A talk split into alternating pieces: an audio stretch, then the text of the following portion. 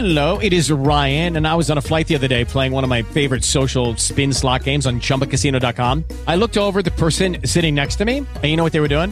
They were also playing Chumba Casino. Coincidence? I think not. Everybody's loving having fun with it. Chumba Casino is home to hundreds of casino style games that you can play for free anytime, anywhere, even at 30,000 feet. So sign up now at chumbacasino.com to claim your free welcome bonus. That's chumbacasino.com and live the Chumba life. No purchase necessary. Group. Void prohibited by law. See terms and conditions. 18 plus.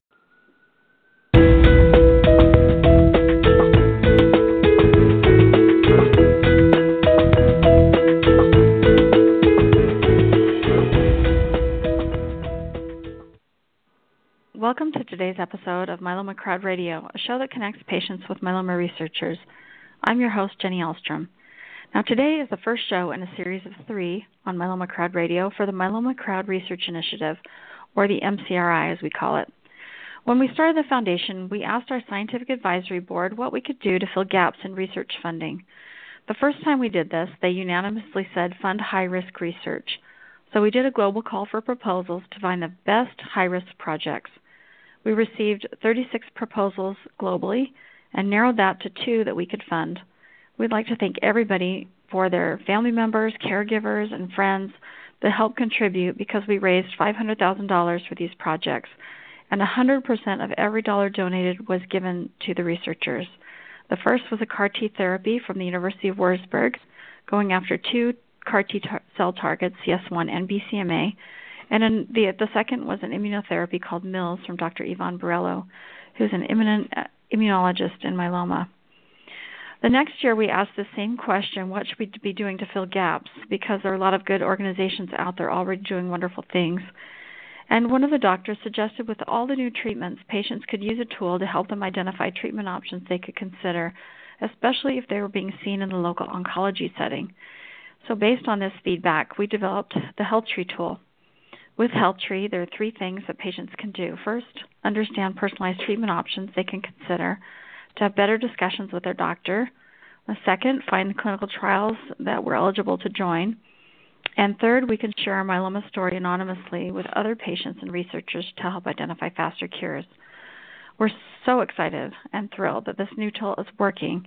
Over the summer, we canvassed the country in 50 cities to share the tool with over 100, 800 patients and now over 2,100 patients are using HealthTree, and we're so excited to be sharing some of this data shortly. If you'd like to join HealthTree, you can go to healthtree.org and create a patient profile. Now, our focus for the second Myeloma Crowd Research Initiative is complementary to what we've built with HealthTree.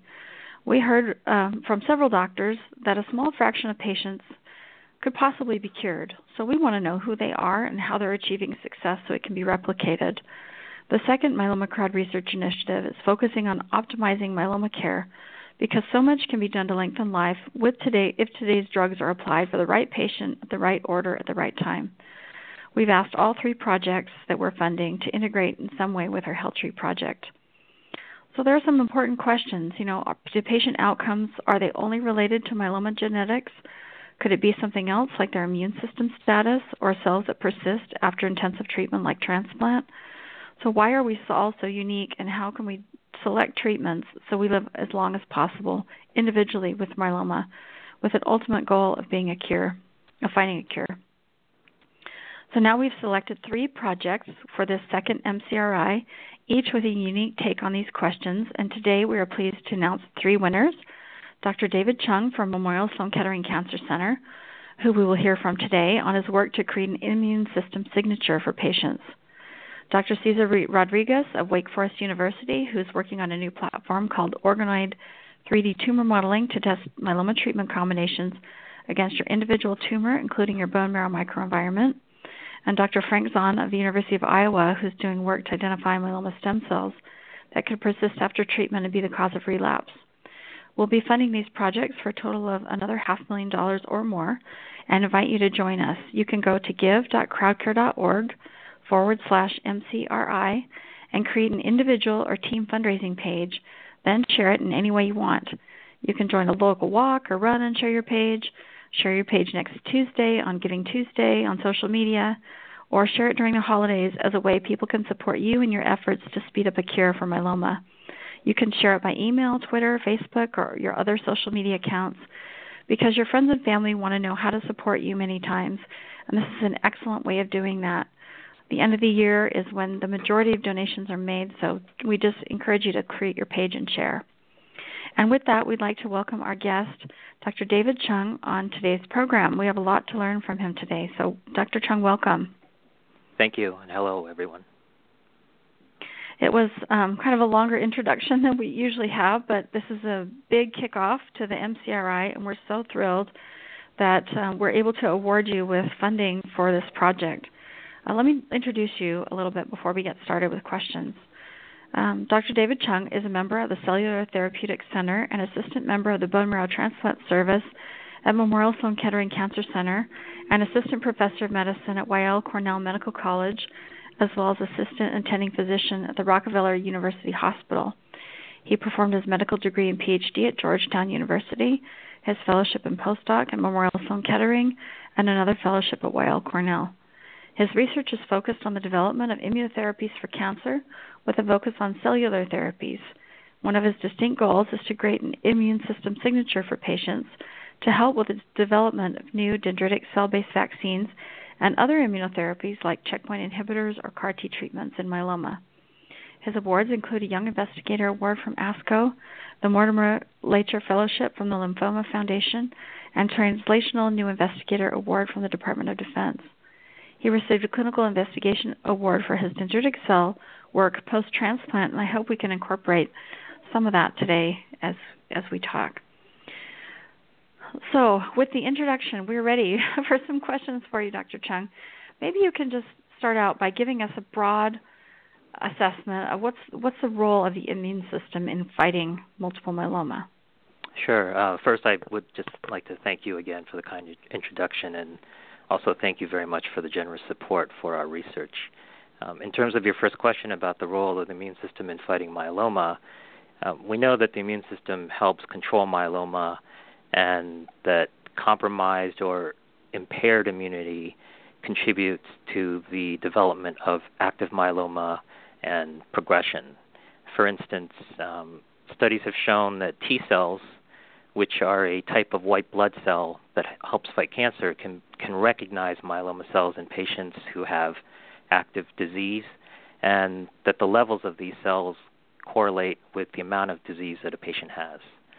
Also, we know that increased numbers of T cells that can recognize or are specific for myeloma cells after autologous stem cell transplantation and also after um, allogeneic stem cell transplantation, which is the kind where you get stem cells from a donor. In the, both of those situations, if you have increased numbers of T cells, patients tend to have better outcomes.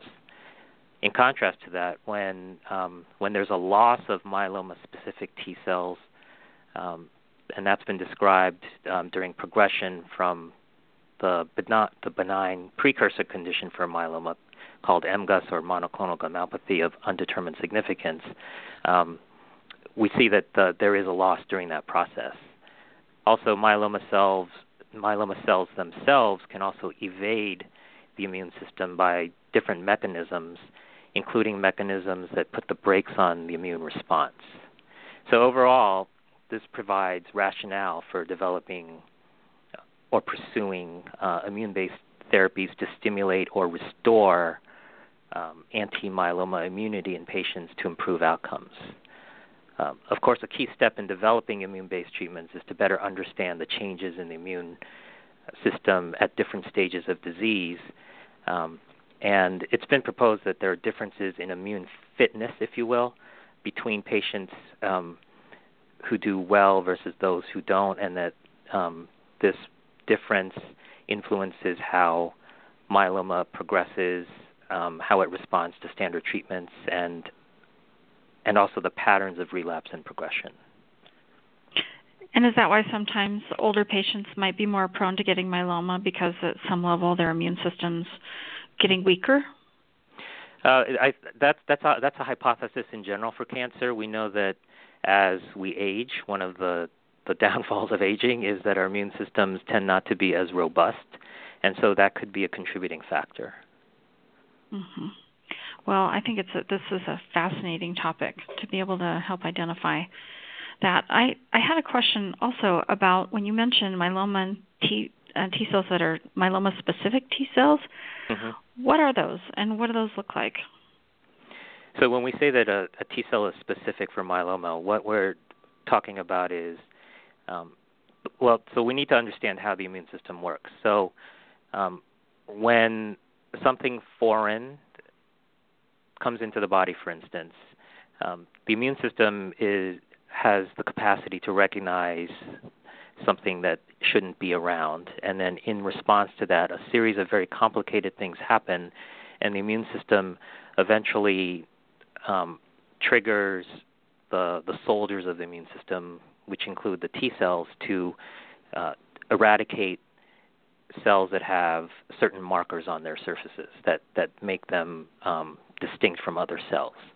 And so when we say that my, there are and then also the immune system, in addition to its basic role in terms of fighting infection, we know that the immune system also has the ability to keep cancer at bay, and that over time, in patients who event- eventually develop cancer, something goes awry, and the ability of the immune system to, to keep things capped is lost, and that contributes to, the progression. Um, and then when we're talking about T cells that are specific for myeloma, um, what we're talking about are specific cells that have the capacity to recognize certain markers that are on myeloma cells and they, that they can recognize them and they can kill those cells. Okay, that makes a lot of sense because when you when something foreign comes in, your body is essentially um, taught to recognize it and then go after it. Correct. And Right. So you've done a lot of work on the immune system and immunotherapies and on dendritic cell vaccines and things like that. Can you just give some background about your work in general so people know um, understand where you're coming from? Sure.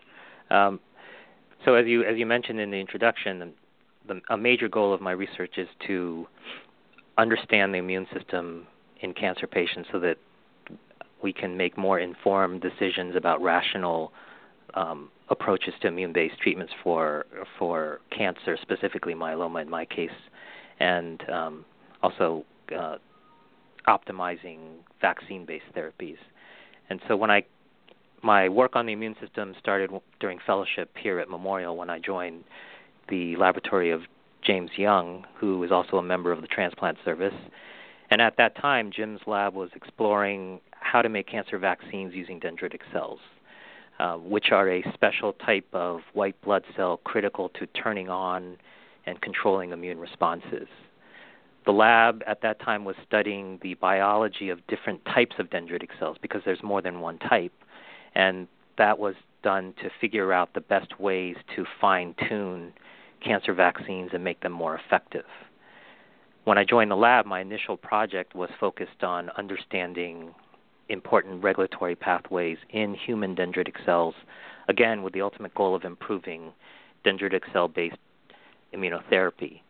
And one of the first things we showed when I was in the lab was that um, a specific subtype of dendritic cell called the monocyte derived dendritic cell. I'm trying to avoid too much technicality, but I need to include some of the terminology. yeah, okay. Um, but these monocyte derived dendritic cells are the most common subtype of dendritic cell that's used in vaccine therapies for cancer.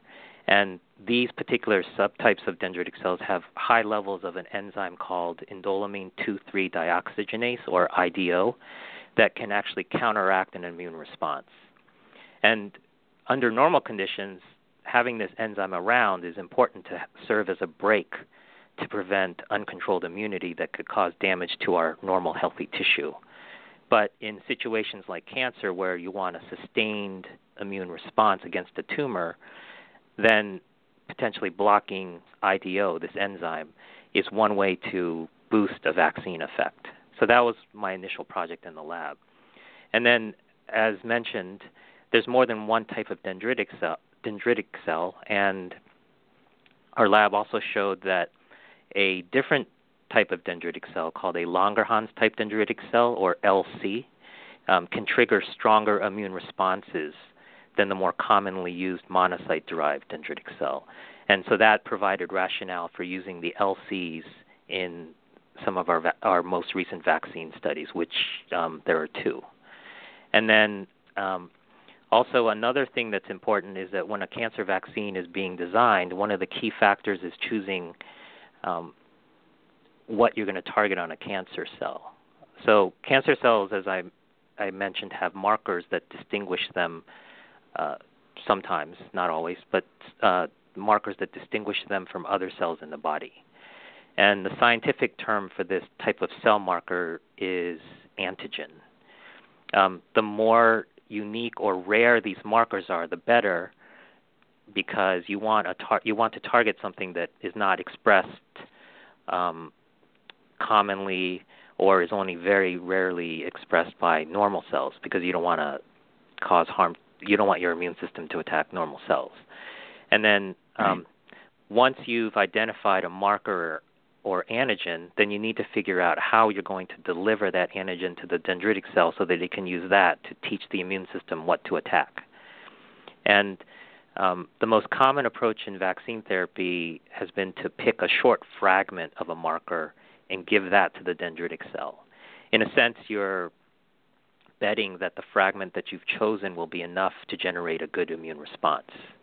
And mm-hmm. um, there are limits to that, as you can imagine. And so we've been exploring other alternative approaches to this, and we've um, decided to uh, um, pursue an approach called mRNA electroporation. Uh, again, I don't want to get too technical with this approach, but instead of providing just a fragment of the target antigen, um, using this alternative approach, you're providing the entire antigen so that the dendritic cell can show multiple parts or fragments to the immune system to get a more complete immune response. And um, so, using this method of antigen delivery when making a vaccine showed better results when compared with the more traditional approach that I mentioned in, in our preclinical tests. And for this reason, we've used this mode or method of antigen delivery in our most recent vaccine studies. One was a study, a dendritic cell study for skin cancer, melanoma, and the other uh, was for myeloma. And then, um, not to be too long winded, but another area of study that we've been looking at more recently is how the immune system recovers after transplant and what the immune system looks like when patients relapse after transplant. This is important because the development of rational immune based treatments after transplant requires a full understanding of the post transplant immune environment. In other words, it's really important to understand the status of the different components of the immune system. Are the cells that are there functional? Has the relative balance of cells changed in a way that might hinder an immune response, etc., things like that. Um, so we recently published a study where we showed that there was um, first that there was preservation or maintenance of dendritic cell and T cell function um, after transplant, and we did that by taking sam- blood samples from patients and identifying these cells and showing that they they were the pro- they looked um, as expected under uh, with a test called flow cytometry, and that they also had, um, were intact functionally. And then we also showed that the early post-transplant period is a good time to try to introduce vaccines and immunotherapy, um, and that we also identified a unique population of relatively inactive or quiet T cells. Um, the more technical term is exhausted or senescent T cells, and that having more of those was associated with relapse after transplant. So they're just too tired to do their job potentially. Excuse me. They're just too tired to do their job potentially. Yeah, exactly. Mm-hmm. Okay, sorry, I didn't mean to interrupt because this is all amazing. no, that's okay. Um, so that I, I that that's um, I think a pretty good recap of uh, the work that we've done to date. Mm-hmm. And it's amazing because, and I want to ask a question too, because when you think about, we've heard so much about precision medicine and going after specific genetic targets mm-hmm. uh, for myeloma, and you know, can we find either these point mutations like an NRAS or KRAS or something like that, or go after the genetic features that people have, like let's say somebody has a deletion 17 or something. Mm-hmm But it seems to be more comprehensive than that. That it might not just be those factors. It might have a large part to do with the immune system status, like you're saying after transplant. How robust are those T cells? And mm-hmm. what's your opinion on trying to get to truly personalized medicine? Oh, I think that the ultimate personalized medicine would be training your own immune system to get rid of your myeloma. Um, and that would be beneficial if if we can identify the right way to to do this. Um, and it's sort of the holy grail of cancer immunotherapy is if you can mm-hmm. establish that within a person, then you would have um, sort of like if you get a vaccination um, against uh, hepatitis or the flu or something like that um, where if you have an immune system that's intact and receptive to a vaccine, for instance, I'm not saying that vaccines are necessarily have to be the the one and only approach, but using that as an example, if you can develop an effective vaccine, you could potentially help train a patient's immune system to recognize their tumor and to keep it under control for a very long time. Um, so that would be the ultimate form of personalized medicine. Well, I love the idea of that because a lot of these immunotherapies too don't have the long-term side effects that some of the chemotherapies do or even if you could reduce the burden with chemotherapy and then just maintain forever when you have this lower burden with the immune system, that would be amazing as well. Right, and th- those are some of the things that are are going to be coming up in in the next few years as we develop better um, uh, approaches. You know, as we understand more about the best way to vaccinate people, and and the, really the next step is going to be how are we going to combine this with other treatments to get the best response possible. Mhm. So a question about that. I know you, earlier you mentioned that you're working primarily right now to look at patients post transplant, but what you're saying in general is that this approach could be used for all types of patients, transplant or not, but that might be your initial focus. Yes, that's correct. Be- because um, the the patient population that I see on a day-to-day basis are patients who have had a transplant, um, and so they're the ones who I have uh, that are readily accessible to contribute to our research program by donating blood and bone marrow samples. And so that's going to be the initial focus. And then once we've done, um, you know, a sufficient amount of work on our, our proposed projects, then the, the goal would be to extend this to the broader um, population of patients who also don't have a don't undergo transplantation, because I think that ultimately a lot of these immune signatures will be relevant in those patients as well. Mhm. Yeah, absolutely. Well, why don't you um, first share? It sounds like you're looking at three different components of the immune system. Uh, so maybe you want to walk through those, and we might come back to some other questions like you, what you've noticed in these patients post transplant. Mm-hmm. But map it out for us. What you're looking for in trying to d- create this immune system signature.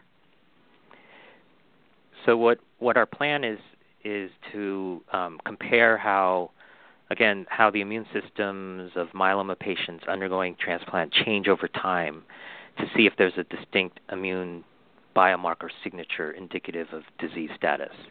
And to the initial studies that we're going to pursue to to look at this are as follows. So the first step is we're going to look at um, lymphocyte or also white, also known as white blood cell subpopulations and function. So what this will involve is taking blood and bone marrow samples um, at relevant time points, and, and the major time points would be before transplant, after transplant when patients are having their standard disease restaging, which is usually around three months, and then um, down the line at time of relapse, or for patients who don't relapse, at sort of similar um, longer term out, um, time points. And and then we're going to look at um, the the white blood cells using initially a technique called flow cytometry. We may, if if um, we find that some interesting results, we may actually pursue more sophisticated tests. But initially, flow cytometry is the test that we're going to use, and what that allows us to do is to see the relative balance of each subtype of white blood cell, and also to see if the individual subtypes express new markers over time and how the profiles of patients who do um, well versus those who don't do as well are different. And this type of immune profiling may help us identify patients that are at higher risk for early relapse. So that, that that's the first part. Um, the next part is a little bit more um, esoteric in terms of you know deep dive scientific stuff, and that that part is looking at the T cell diversity of of a patient over time. Um, and what that is is it's again it's a much more detailed study of what the T cells are actually recognizing. And with this type of test, we can measure the relative number of T cells that recognize certain antigens, and and we can also see if there's the appearance or disappearance of specific cells over time, and how those changes relate to disease status. So, for instance, is there a certain and and we call these specific T cells clones. So, cl- one clone will recognize one type of antigen, and then another clone will recognize another. And looking at the relative balance, we could potentially see if over time that patients who do well develop new clones that might be identifying myeloma targets versus patients who don't do well who who lose these certain clones over time or you know you never know what you're going to find. It, it actually could be different. It could be the the opposite of that. And so that that's what the the the, the second step is is to try to get a better understanding of how these clones are are shifting over time the T cell clones that recognize markers on myeloma cells potentially. And then can I ask you a question before you sure. go to number 3 Sure. Um, so when you're saying certain clones are appearing or not appearing, are you talking about something like, let's say somebody starts out with a 414 clone, and then you're watching for T cells going after that clone, and then they develop deletion 17p later, and you're assessing are there T cells that are going after deletion 17 in addition to the 4 Is that what you're talking about, or? Uh, or no, no, that, those, that, that's actually it's it's actually a separate issue. So um, it's oh, possible okay. it's possible that patients with certain clones that have these um, cytogenetic changes that you've mentioned will have mm-hmm. distinct markers. Um, but mm-hmm. as far as I know, there there are no studies that really show um, direct correlations of certain antigens matched to certain cytogenetic changes. The clones that I'm talking oh, okay. about are using this um, T cell repertoire type of test, we can um, measure um, what these cells are seeing and how they change over time, how they rise and fall potentially, or how they rise and sustain, or how they just fall off. And we can correlate oh. that with disease outcome, but that's again that's separate from cytogenetic changes. And and and what they what they're actually recognizing, um, that would be the the next step of this test would be to try to figure out the best test to try to figure out what they're actually seeing because sometimes um, that that that's the that's the tricky part because um, if you have a marker or antigen that's very commonly known, we can figure out sometimes what the T cells are actually seeing. Um, but if it's a new marker that's a distinct marker, let's say on a new um, myeloma cell, uh, then we wouldn't know that beforehand, and so it would be hard to say what exactly it is um, identifying, but but if but if we see certain patterns, we could make um, some correlative uh, uh, assumptions that maybe that's beneficial. Again, that's going to have to bear out over time, and we're going to need a lot more information on how best to to um, you know look at that type of data. Mm-hmm. And you're looking for markers like CD38 or BCMA or something, a marker like that. Is that what you're looking for, or yeah? I mean, those those would be totally some different? of the more common markers that we would look at. But you know, cancer cells as they evolve over time can acquire different markers, and it, and um, I think we'll probably end up talking about the the concept of neoantigens later. But that that's where that comes in. Mm, okay. Well, I'm learning a lot. Okay, so you were talking about the second um, T cell diversity of a patient and what what it's recognizing. Is there anything else on that before you want to move to the next section? Uh, no, I think um, I think uh, we've covered that pretty well. And then the third part of the uh, of this um, part of the proposal is to look at um, a subpopulation of cells called myeloid-derived suppressor cells, or MDSCs. Um, all our terminology is pretty jumbled in medicine, but um, what these cells okay. are are cells that they they dampen the immune response, and they've been shown to be increased in the blood and bone marrow of patients with active myeloma. Um, and again, these cells suppress T cell responses. And um, there was one study that showed that um, the negative immune effect by these myeloid-derived suppressor cells can be reversed with a combination of Revlimid and immune checkpoint blockade. Um, so we're oh, gonna wow. we're and we're going to look at this in in this patient population um, to see how you know the pattern of these cells in the blood and the bone marrow. And these studies are going to be done in collaboration with one of my colleagues here at Memorial, Dr. Alexander Lesokhin. Okay, well, that's really interesting. And I would like to ask some more follow up questions about that because um, there were studies, you know, earlier with Revlimid and checkpoint inhibitors that had some some issues. So mm-hmm. I'm just curious about how you go about doing that. Well, what what I was saying is that that is um, one that was one study that showed that that could overcome the negative effect of these Mm. cells. But um, you know, the whole issue of treating patients with Revlimid and checkpoint blockade, as you know, last summer things were Yeah. halted because of the toxicity signal. And we, we as as of now, there's still a lot of unknowns about how we're going to fit these treatments into the myeloma um, treatment regimens.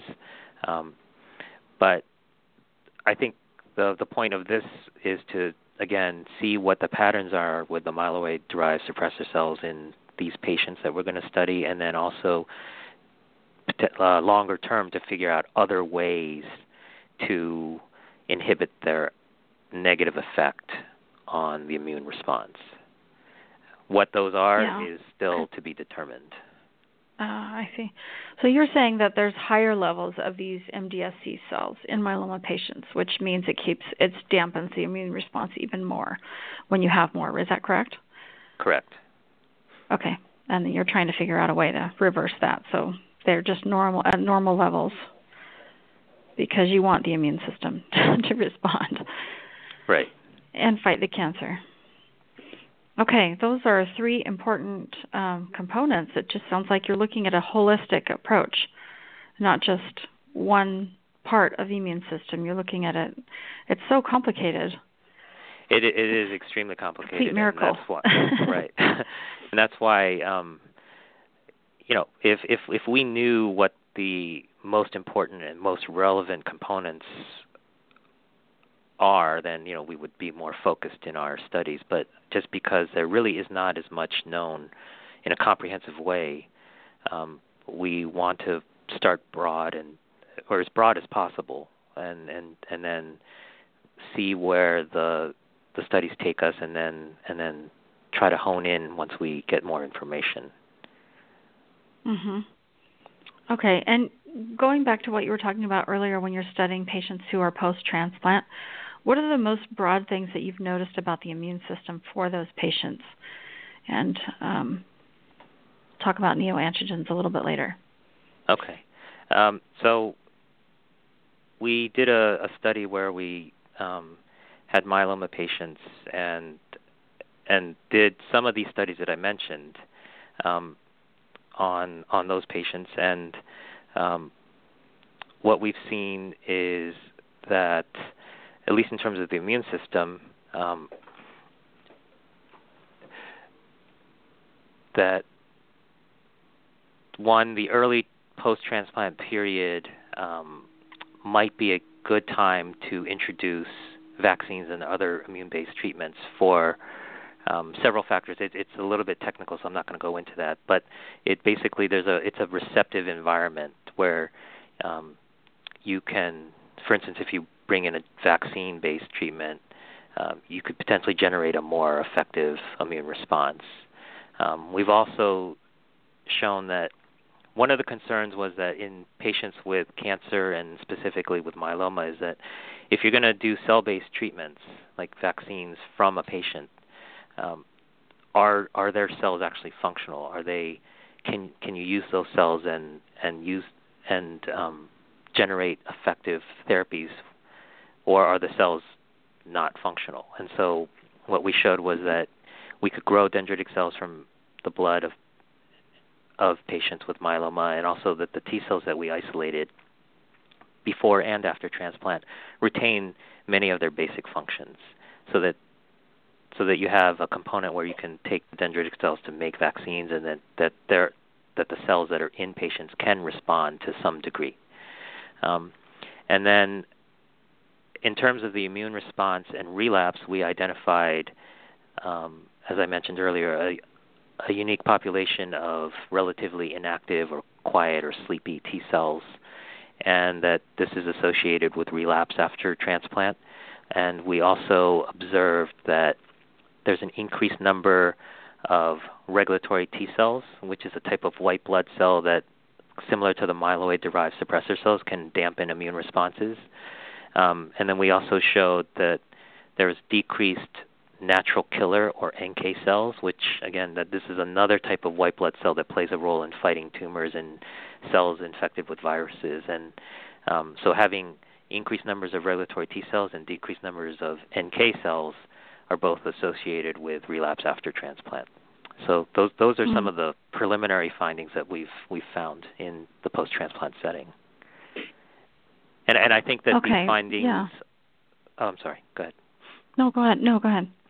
Uh, I was just going to say that I think that these findings again underscore the role of the um, immune system in in providing some degree of benefit to prevent relapse.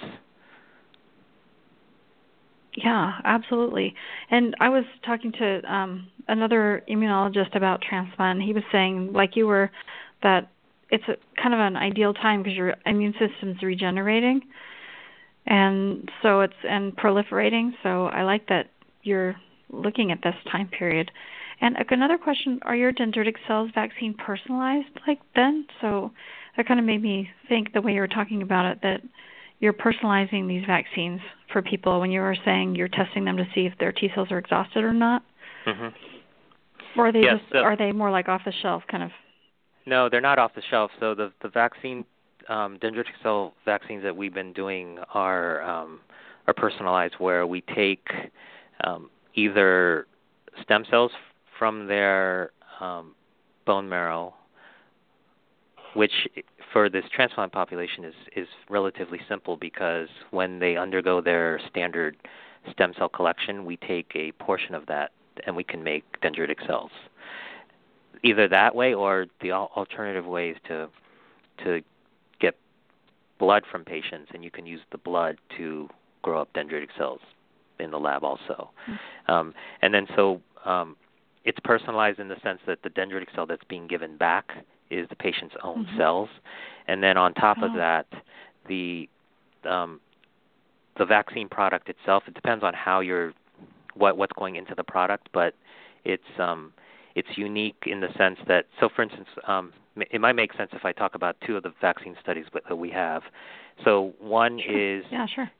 Yeah, the first one is an in-house study using the Langerhans type dendritic cells that I mentioned earlier, which are the more potent type, um, at least in studies in our lab. And um, with this particular vaccine, what we're doing is um, we're introducing the the full length of the antigen so I remember I talked about how you can yeah. do it either uh-huh. with the fragment or the full length. So what we're doing is we're introducing the full length of three different antigens that have been identified in myeloma cells. And so then these are given to the these are um, introduced into the so how it works is so a patient gets their stem cells collected, we take a portion of that and we grow up the LCs or the Langerhans cells. And then when the cells are um, mature, what we do is we give them the the three antigens. And then what happens is that the cell takes up after it's taken up those three antigens, it it does a lot of complicated in the cell type of um, manipulation of these uh, proteins, and then shows bits and pieces of multiple bits and pieces to the immune system, and it, it's it's kind of a random process, so that even from one patient, what parts of the proteins are shown on one cell within the vaccine can be different from another. And so, in a sense, mm. this is a very personalized process where the patient's own cell is processing this and then showing what it decides it's going to show. And then that, that's given back as a vaccine. Um, this study just completed accrual earlier this year, and we're currently doing the immune response assessments and hope to have some results soon. So, so oh. you can see how that this is an indiv- personalized vaccine. Um, yeah. And then the yeah, and then the second study we have is a dendritic cell myeloma fusion vaccine, and and some of the listeners may have heard of this already, but this is a multi-center national trial conducted through the Blood and Marrow Transplant Clinical Trials Network, or BMT-CTN. Um, for those who are interested, the study number is 1401, um, uh, but it is closed to accrual but if people are just interested in reading about it, um, I've been fortunate to serve as one of the national study chairs along with David Avigan from Beth Israel in Boston, whose group did the initial oh, studies leading. Yeah, he did. His group did the initial studies leading to this multi-center trial, and then our our other um, national co-chair is uh, Nina Shah from the University of California at San Francisco. Um, as, as I mentioned, this study recently closed to accrual, and patients in the study are, are going through the treatment process, so it's still too early to comment on the results. But this vaccine, again, is a personalized vaccine where um, when patients are enrolled in, for patients who are enrolled on the study, um, before they started treatment, they underwent um, a tumor harvest. So basically, the myeloma cells from their bone marrow were taken up, and then those cells are later, when the vaccine is given, um, fused with dendritic cells that are grown up from the patient's blood. And then this this type of vaccine is is different from what I mentioned a little bit earlier, where instead of um, predetermining which antigens you want to target, you're actually just taking the entire myeloma cell and letting it fuse with a dendritic cell, and then that's the vaccine product that you give back. And so, what this vaccine product has is potentially every marker that your tumor has and wow. so you, you can see the advantage of that potentially. And so that yes. that that uh-huh. study is is um, again it, it it enrolled extremely quickly and closed to accrual. Uh, I think last month, and um, we're eagerly awaiting the results. That's amazing. Are you going to have ASH results? Do you know? Uh, no, not this year. Hmm. And would something some this this is kind of a side question, but, but would this approach work? I know you say that post transplant this is a really optimal time, but would it work for patients who are in remission and just kind of want to extend their remission? Um, I think that that's the next step is to figure out the best way to time this. Um, hmm. I I think that it's it's a logical extension of the studies that we've done. Um, again, you mentioned earlier that when you you had spoken with a transplanter who mentioned the potential advantages of introducing a vaccine during the post-transplant period because of the immune system recovering and a lot of cells dividing and potentially you could skew a response in a beneficial way. So you would you would lose that component of the of the vaccine administration, but I think that if if we learn a little bit more about vaccinations and the way to help boost them, um, you could potentially you could give a vaccine in almost any kind of setting and get a response. So I think that's something that's going to be coming hmm. down the line. Yeah, that's really it's just a miracle what's happening right now in myeloma, in my opinion. The smart people like you are really moving the field, so we're just so grateful for all, all you're doing. It's amazing. Oh, um, thank you. Well, so you're looking at these three components of the immune system, and then you were going to do some um, DNA and RNA sequencing or whole exome sequencing to find certain things. Can you mm-hmm. explain that? And then you may want to explain neoantigens because you might be mentioning that term. Right. So I, I think um, it makes most sense to explain what a neoantigen is. So um, okay. when cancer cells divide to make new cancer cells, they're very prone to developing a lot of mistakes or mutations. And when this happens, some of the mutations alter the normal amino acid sequence of peptides in a cell. So the amino acids are are are what provide the instruction to the cell of how to make a protein. it's like um, a guide. So when mm-hmm. So when there's a new when when new mutations occur, a peptide or antigen is converted from its normal um, status to a new or neo antigen, and neoantigens can serve as very specific immune targets because they're completely new. There's nothing else in the body that's similar to that. And mm. um, the presence of neoantigens in cancer cells and their absence in normal cells um, makes them, again, very attractive targets for cancer therapy because you have almost basically eliminated the you've in- increased the specificity and you've eliminated the potential for off-target effects. Um, right. And and again, this directing the immune system toward um, neoantigens offers a a new level of patient and tumor specificity that again might translate into improved patient outcomes. And and so what we're interested in doing is, and this is the second part of the proposal, is to um, look at patients who relapse, and when they relapse, tr- try to get good bone marrow samples so that we can isolate their myeloma or plasma cells and sequence them to look for neoantigens. And then mm. once we've identified neoantigens, do a screen to figure out which of those that we identify might be the best targets for a vaccine, and then to uh, ultimately carry that over into a vaccine therapy for patients at you know who've relapsed. So that that that's the okay, second that's part. Amazing.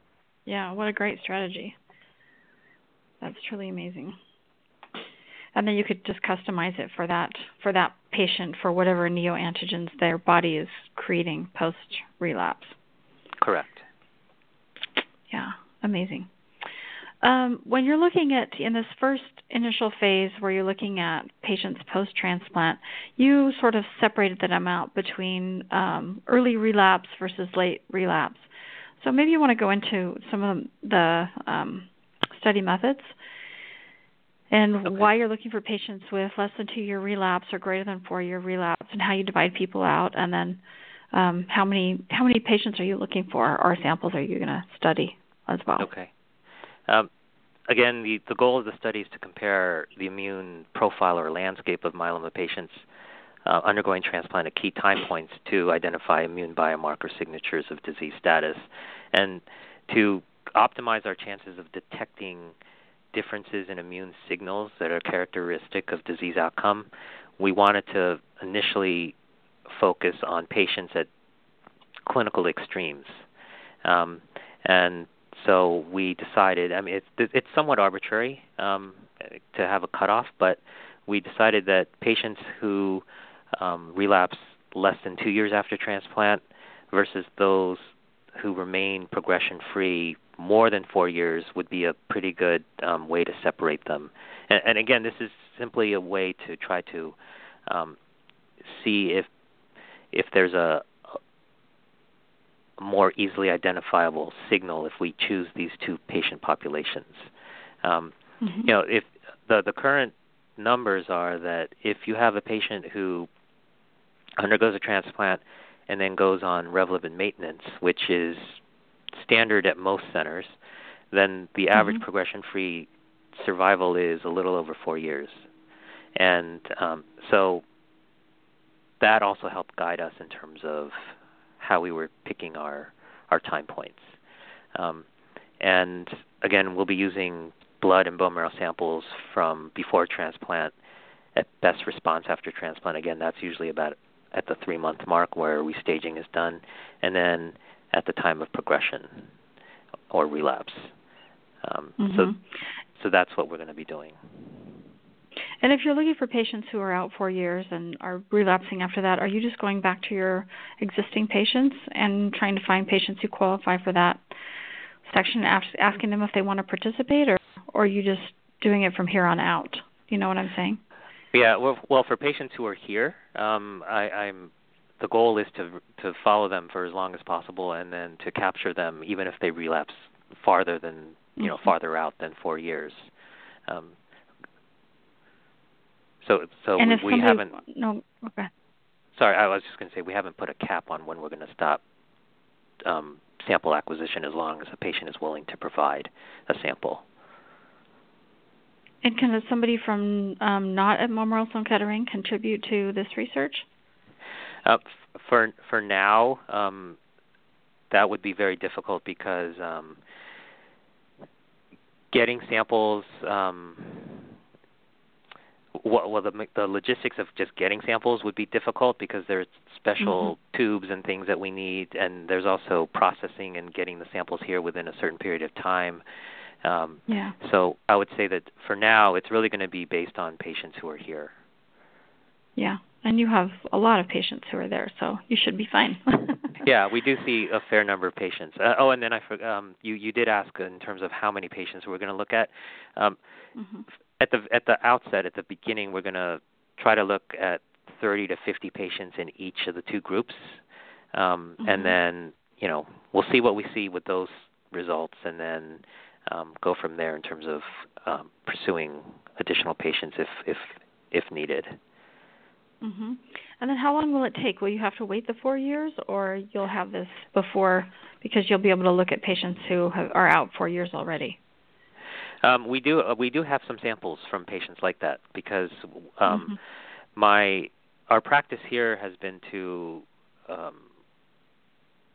when patients if patients are willing to contribute to the to the research program, we we sign them up and they and we collect samples along the way, and so we have a fair Mhm. number of patients for whom we already have samples, and so clearly we would want to take advantage of that and for when we start doing these studies we would start with the ones that are already banked. And then we're also in addition to that as patients come through we're collecting samples prospectively in real time. And you know we'll continue to do that for you know for as long as we can to try to really get the best samples and to um you know see if we can uh, you know cl- see a clear signal Right. So, and usually faster study results are better than than study results. I know sometimes in myeloma it's getting tricky because when you're running these studies, you might not have results for 10 years, and and that's why they're looking for other things like minimal residual disease or something to be early markers or indicators. But Right. as you're testing these samples, how long do you want it to take, basically, to uh, do the analysis on the number of patients that you're looking for, so you kind of have a an idea of where you want to go from there? Uh, well, I would I would think that within 12 to 18 months we'll have preliminary re- results that would help us figure out, um, you know, what we need to do next and if we need to extend certain aspects of the study. But I think that we'll have some signal within a year, year and a half. That that that's Mhm. my that's my hope at least. You never know where Yeah. research will take you, but yeah. well, I'm amazed by what you all do. And then will you include um well, it sounds like the dendritic cell vaccines at Memorial Sloan Kettering are closed, but would you do anything related to those vaccines on these same patients or that would be a completely different body of work? That that would that would be a different um, different project. Project. Um, you know, Yeah. we do we do envision that a vaccine-based approach, either dendritic cell or other formulation, could be used to prime or boost patients' immune responses. Um, again, probably in combination with other other therapies, um, but this particular study would be separate from that. It, it would hopefully be informative so that we could figure out, okay, if we're going to give a vaccine to this type of patient with this type of immune profile, we would probably want to tweak the therapy in a certain way. I mean, that would be the best case scenario if we could actually really, um, you know, tailor therapy. Yeah, it's a totally amazing. It's just completely amazing to me what's happening. And, and the ability to look that closely at an individual patient and really target timing and therapies and staging and all of that to an individual. hmm It's amazing. Um, a last couple of questions. Uh, how will you use the funds, and then how would you integrate this with HealthTree? And then I'll open it up for uh, just some short caller questions. Um, so the the funds will be used to perform the two aims of the study that I've described, and you know those costs are um, you know sample acquisition and processing, research supplies, including costs related to sequencing, and um, some salary support for the research technicians in the lab who are doing the actual work. And then, in terms of um, how this might be integrated into HealthTree, um, it, upon validation, you can envision that we would be able to um, include a biomarker, immune-based biomarker panel within the the patient portal, where you could um, use that as a complement to the other um, markers like cytogenetics and stage at diagnosis and um, other factors that have been validated to provide a more comprehensive snapshot of each patient's immune, um, each patient's unique myeloma disease profile, and that ultimately that might be a way to guide uh, patients toward the most optimal therapy.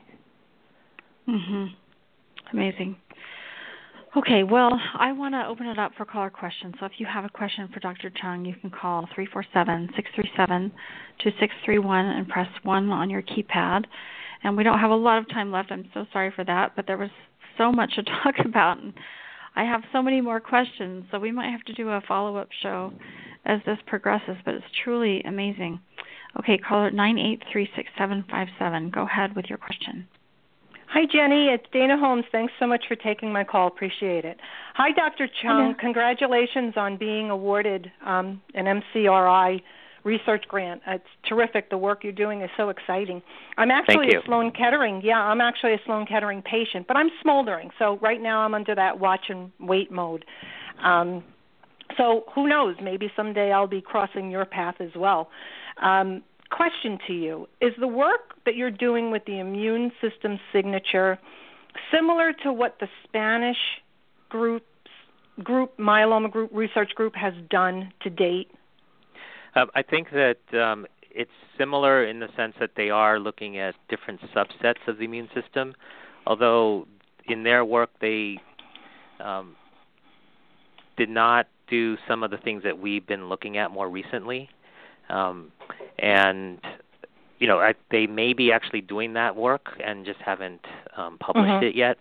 But okay. a lot of people are interested in really understanding the immune system in myeloma so that we can develop better treatments. And so I wouldn't be surprised if they're doing it. They just haven't published all oh, the exact same things. Absolutely. I'm I'm thrilled to see that because honestly, I think that that's where our answer may lie. Um, you know these neoantigen vaccines are very intriguing as well and there's actually two there well there's one that MD Anderson is actually developing for smoldering patients and Dana Farber is going to be as well. I don't know if they're similar different I'm not quite sure because I'm still trying to understand what that is yet.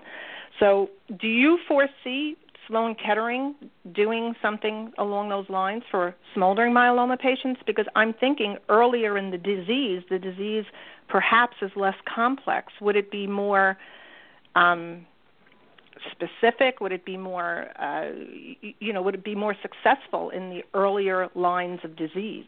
Right, and I think you raised some very, very um, important points, and I think that it, it's it's it makes sense to pursue um, some form of of therapy in that setting. I think that we're still trying to figure out the best approach, and mm-hmm. um, we have had discussions of of doing a a, a study in um, a, a vaccine-based study. It just we haven't figured out exactly how we're going to do that because we want to um, get as much information possible before we launch into this because as you can imagine for smoldering patients right right oh can, that's exciting right. okay yeah so as you can imagine there's a lot that goes into designing and executing oh, a clinical trial so mm-hmm. um, and but, I would imagine it, what you're going to learn from this study that you could then hopefully transfer into the smoldering population. Okay. Right, right, exactly. That's exciting. Okay, um, you know, I'm I'm already on board with uh, the research and, and banking everything at Sloan Kettering. Anytime I get blood draws, they're because I've signed every every every research study that I could possibly sign at this point. So you guys definitely have some bankable, um, you know, data on me already. So that's exciting to to hear. And just I don't want to take up all the time, but one last question that I'm really just trying to understand a little bit better, and it has to do with T cell exhaustion. Mm-hmm. I guess is the term that's being used and and I found it interesting that you're that you're that you explain that those immune suppressor cells seem to be more present after a stem cell transplant. So is that because part of the immune system is either getting a bump up or being addition, having additional damage done to it? Let's say perhaps due to the alkylating alkyl, alkyl, alkylating agents like melphalan and the Cytoxans. Am, am okay. I uh, even so, conceptually understanding any of this?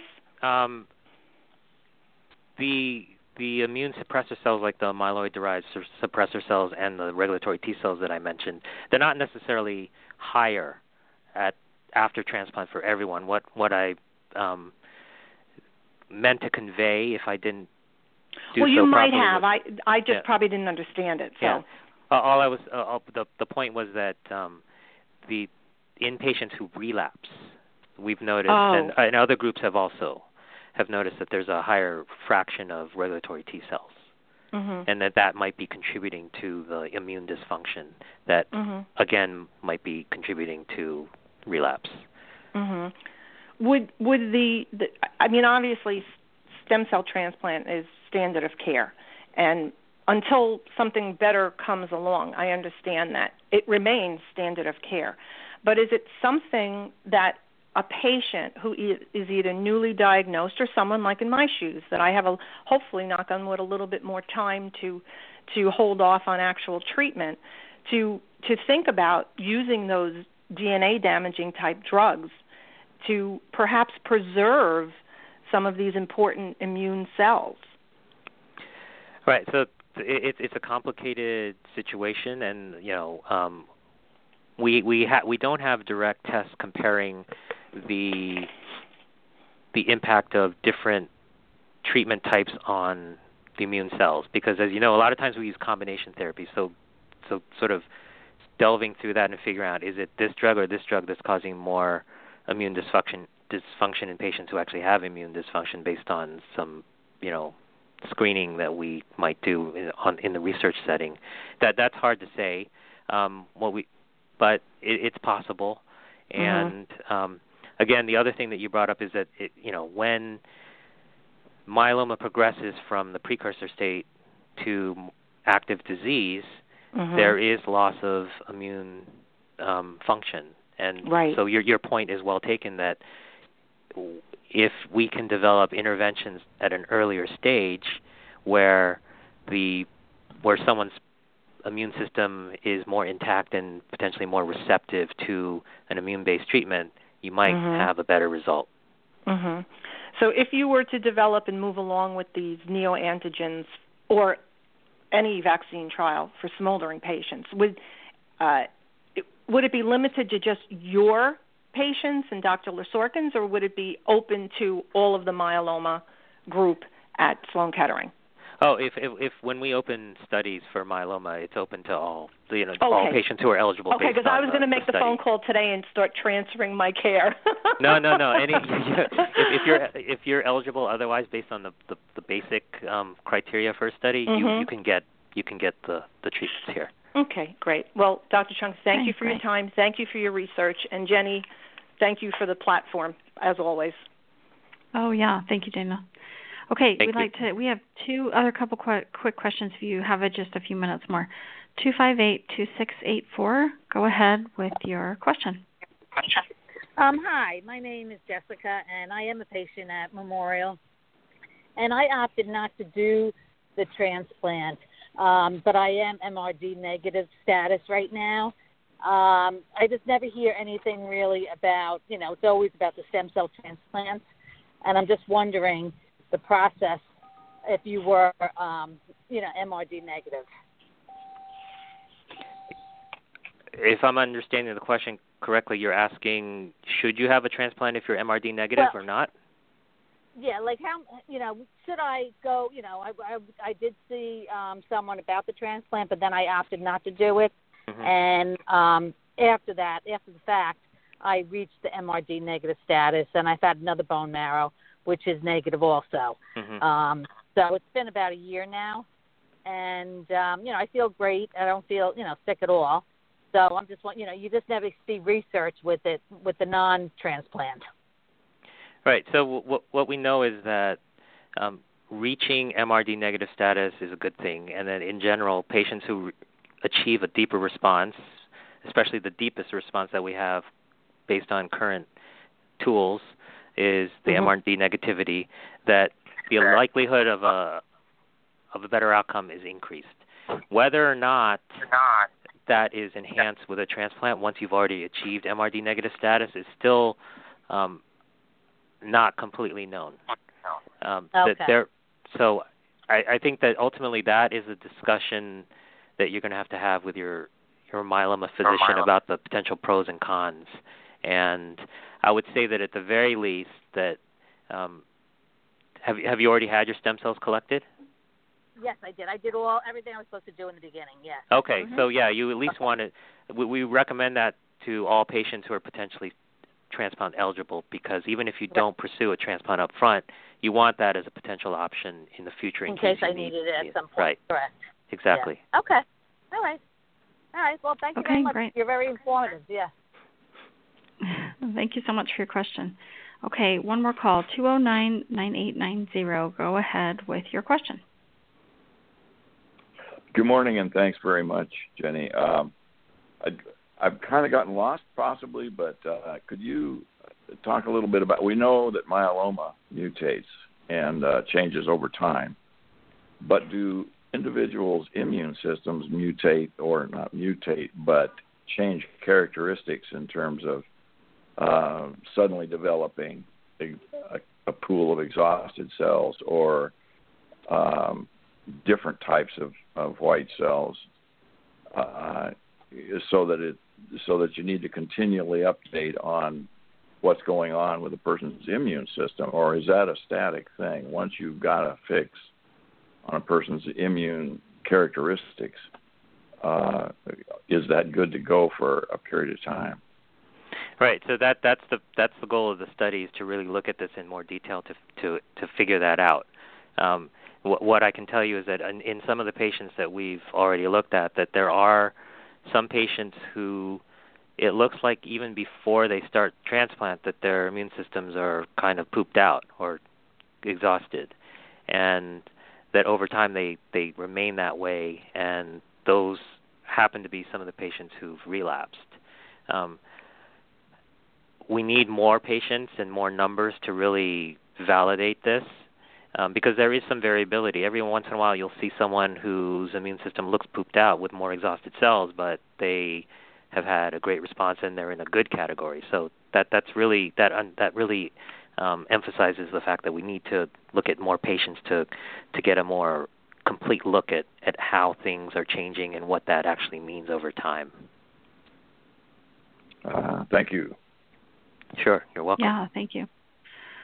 Um, Dr. Chung, this has just been very enlightening, and we're just so appreciative for all the work you're doing. We're just thrilled to be able to support it and hope you can come to your conclusions quickly. We're so excited to learn what you're learning. Well, I think we're all on the same page, and we want to get um, some fast results, and so that we can move on and develop better treatments for for myeloma patients. And again, thank you very much for having me and for the generous support.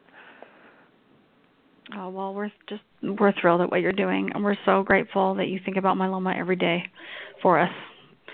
So, thank you so much. And to all our listeners and supporters from the Myeloma Crowd Research Initiative, again, we encourage you to share this with your family and friends and people who love you and want you to live longer with multiple myeloma. Um, we encourage you to listen in next time for our next Myeloma Crowd radio program and learn more about the MCRI projects and also how this research can benefit you. Thanks for listening.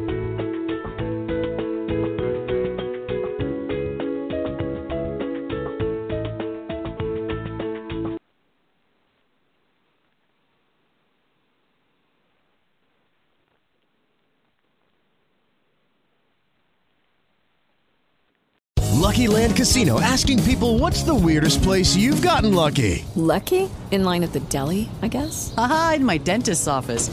More than once, actually. Do I have to say? Yes, you do. In the car before my kids' PTA meeting. Really? Yes. Excuse me, what's the weirdest place you've gotten lucky? I never win and tell. Well, there you have it. You can get lucky anywhere playing at LuckyLandSlots.com. Play for free right now. Are you feeling lucky? No purchase necessary. Void where prohibited by law. 18 plus. Terms and conditions apply. See website for details.